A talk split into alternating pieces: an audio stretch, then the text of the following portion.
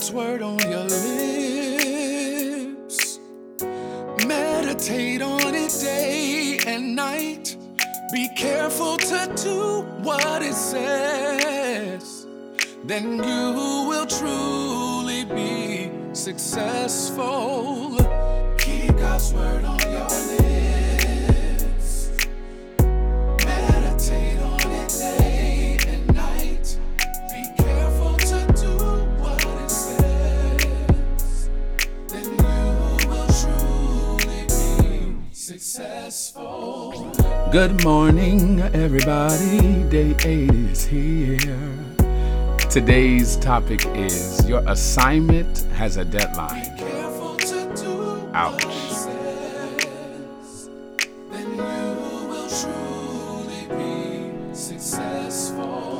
The book of Numbers, chapter eight, one through twenty-two. The Lord said to Moses, "Speak to Aaron and say to him, when you set up the lamps, see that all seven light up the area in front of the lampstand." Aaron did so. He set up the lamp so that they faced forward on the lampstand, just as the Lord commanded Moses. This is how the lampstand was made. It was made of hammered gold from its base to its blossoms. The lampstand was made exactly like the pattern the Lord had shown Moses. The Lord said to Moses, "Take the Levites from among all the Israelites and make them ceremonially clean. To purify them, do this. Sprinkle the water of cleansing on them, then have them shave their whole bodies and wash their clothes. And so they will purify themselves. Have them take a young bull with its grain offering of the finest flour mixed with olive oil. Then you are to take a second young bull for a sin offering. Bring the Levites to the front of the tent of meeting and assemble the whole Israelite community. You are to bring the Levites before the Lord. And the Israelites are to lay their hands on them." Aaron is to present the Levites before the Lord as a wave offering from the Israelites, so that they may be ready to do the work of the Lord. Then the Levites are to lay their hands on the heads of the bulls, using one for a sin offering to the Lord and the other for a burnt offering, to make atonement for the Levites. Have the Levites stand in front of Aaron and his sons, and then present them as a wave offering to the Lord. In this way, you are to set the Levites apart from the other Israelites, and the Levites will be mine. After you have purified the Levites and presented them as a wave offering, they are to come to do their work at the tent of meeting. They are the Israelites, who are to be given wholly to me. I have taken them as my own in place of the firstborn, the first male offspring from every Israelite woman. Every firstborn male in Israel, whether human or animal, is mine. When I struck down all the firstborn in Egypt, I set them apart for myself, and I have taken the Levites in place of all the firstborn sons in Israel. From among all the Israelites, I have given the Levites as gifts to Aaron and his sons to do the work at the tent of meeting on behalf of the Israelites, and to make atonement for them, so that no plague will strike the Israelites when they go near the sanctuary. Moses, Aaron, and the whole Israelite community did with the Levites just as the Lord commanded Moses. The Levites purified themselves and washed their clothes. Then Aaron presented them as a wave offering before the Lord and made atonement for them to purify them. After that, the Levites came to do their work at the tent of meeting under the supervision of Aaron and his sons. They did with the Levites just as the Lord commanded Moses. Chapter nine, verse one. The Lord spoke to Moses in the desert of Sinai in the first month of the second year after they came out of Egypt. He said, "Have the Israelites celebrate the Passover at the appointed time. Celebrate it at the appointed time at twilight on the fourteenth day of this month in accordance with all its rules and regulations." So Moses told the Israelites to celebrate the Passover, and they did so in the desert of Sinai at twilight on the fourteenth day of the first month. The Israelites did everything just as the Lord commanded Moses. Therein ends our reading for today. Our worship thought is titled, Your Assignment Has a Deadline. There is no way you can read the Old Testament and not walk away with this truth. God is detailed. God is specific. God is attentive. God is like the interior designer who spends countless hours in Home Depot comparing tile that nobody will ever see for a room that nobody will even pay attention to. No question about it. God loves details. For those of us who are very anal retentive about every sentence that we write, every note that we sing, every outfit that we wear, every plant that we buy, I have good news for you. Your attention to detail reflects the heart of your God. Check out the book of Numbers. God specifically tells the people about colors and fabrics and measurements and even the types of wood that he wants. God also commands Israel to observe certain feasts at certain times. He tells them when to depart a certain place and when to enter another space. Everything had an appointed time. In Numbers nine and two, as the Israelites are preparing for Passover, God says it again, celebrate it at the appointed time, at twilight on the fourteenth day of this month. When I parallel this command with God's instructions to eat manna at a certain time, or else the daily portion he gave would expire and not be beneficial for the next day, I started to recall every moment God compelled me to write something, to produce something, to launch something, to apply for something, or to be with someone at a specific time, and I put it off. I delayed doing it because I got busy. I went to bed thinking it'll get done eventually, and I didn't take my timeline seriously. I started to think about certain seasons where I felt a strong impression to publish a book, to bring awareness to God's people about a situation that was near and dear to his heart. And instead of focusing on his word, I would put his priorities on the back burner to tend to other, more pressing things for other people. I figured I would get to it when I got to it.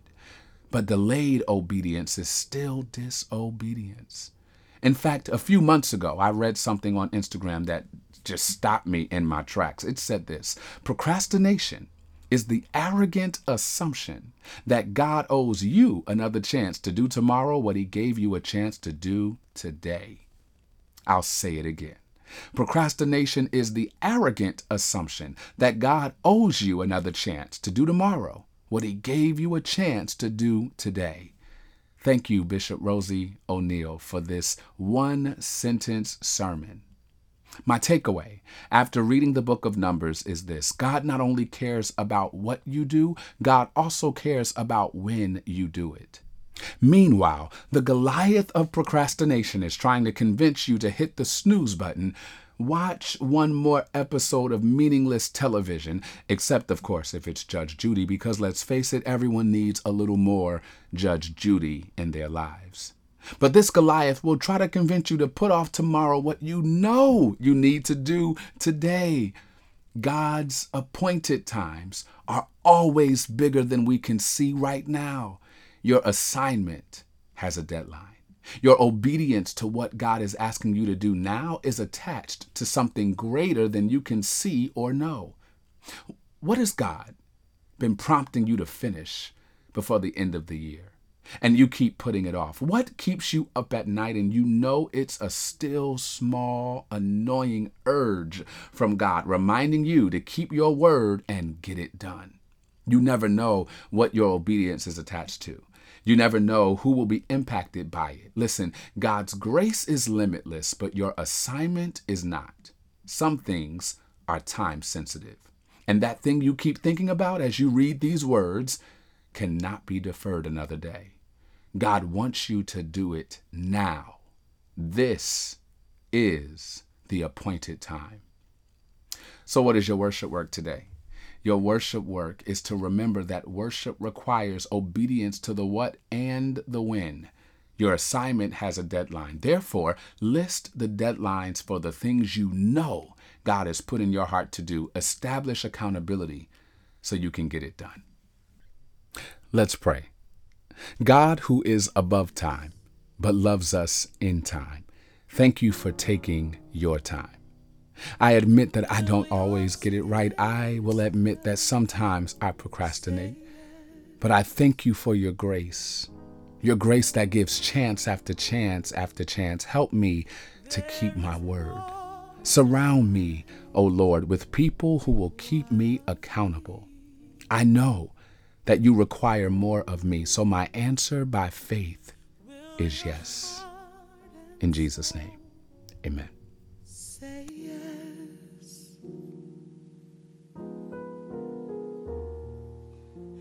Now will your heart and soul say yes?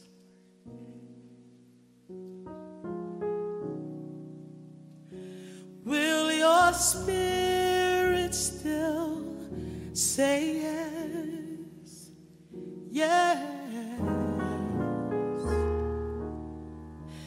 If I told you what I really need,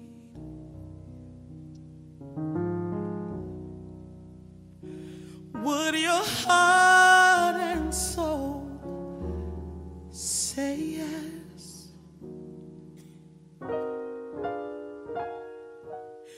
Now will your heart and soul say yes?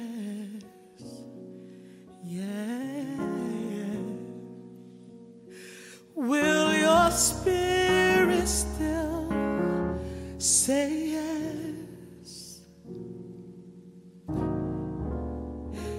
God is saying, there is more that I require of thee. Will your heart and soul say yes?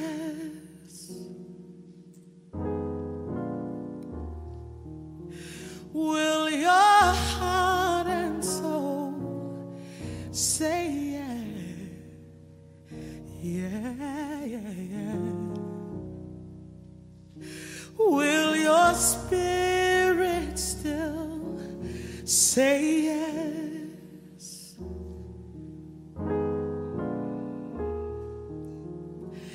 If I told you what I really from thee, would your heart and soul say yes?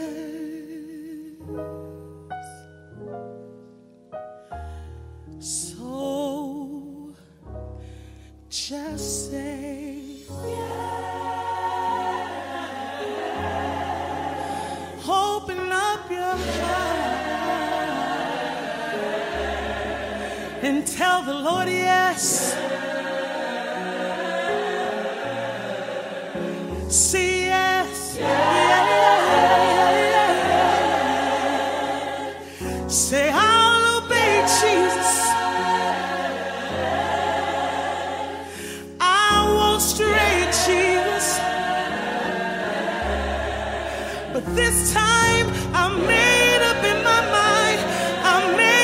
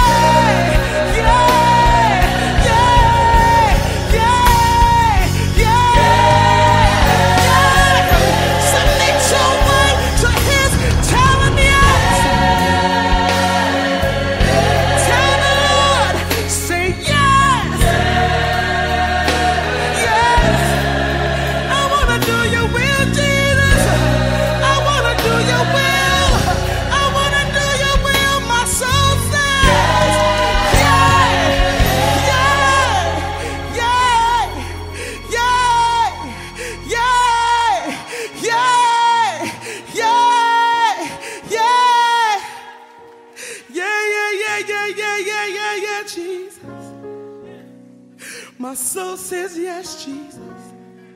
My soul says yes. My soul says yes. My soul says yes. He's saying there is more that I require of thee.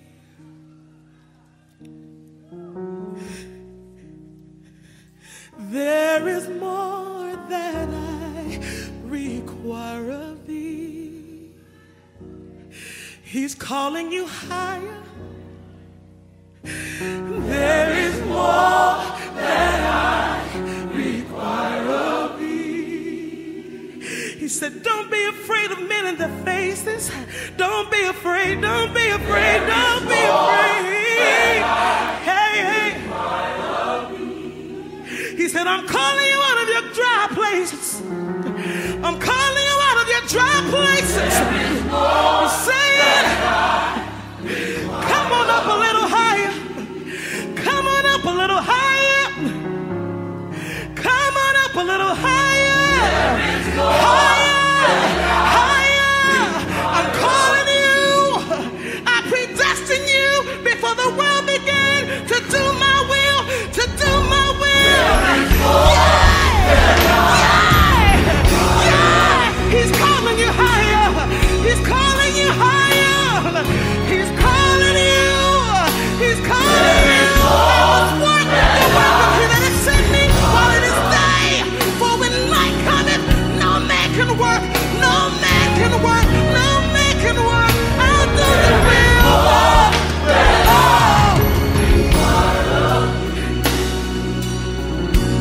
He's calling you high.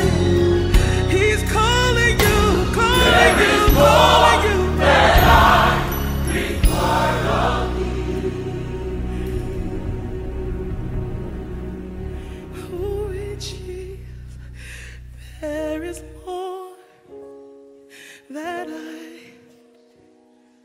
Require of thee. There is more, so much more, so much more. He said, seek my face. He says, seek my face. He says, hear my voice. He says, hear my voice. He says, hear my voice, hear my voice, hear my voice. The day you hear my voice, harden not your heart. I'm calling you higher. I'm calling you higher. So much more. So much more. So let your heart and soul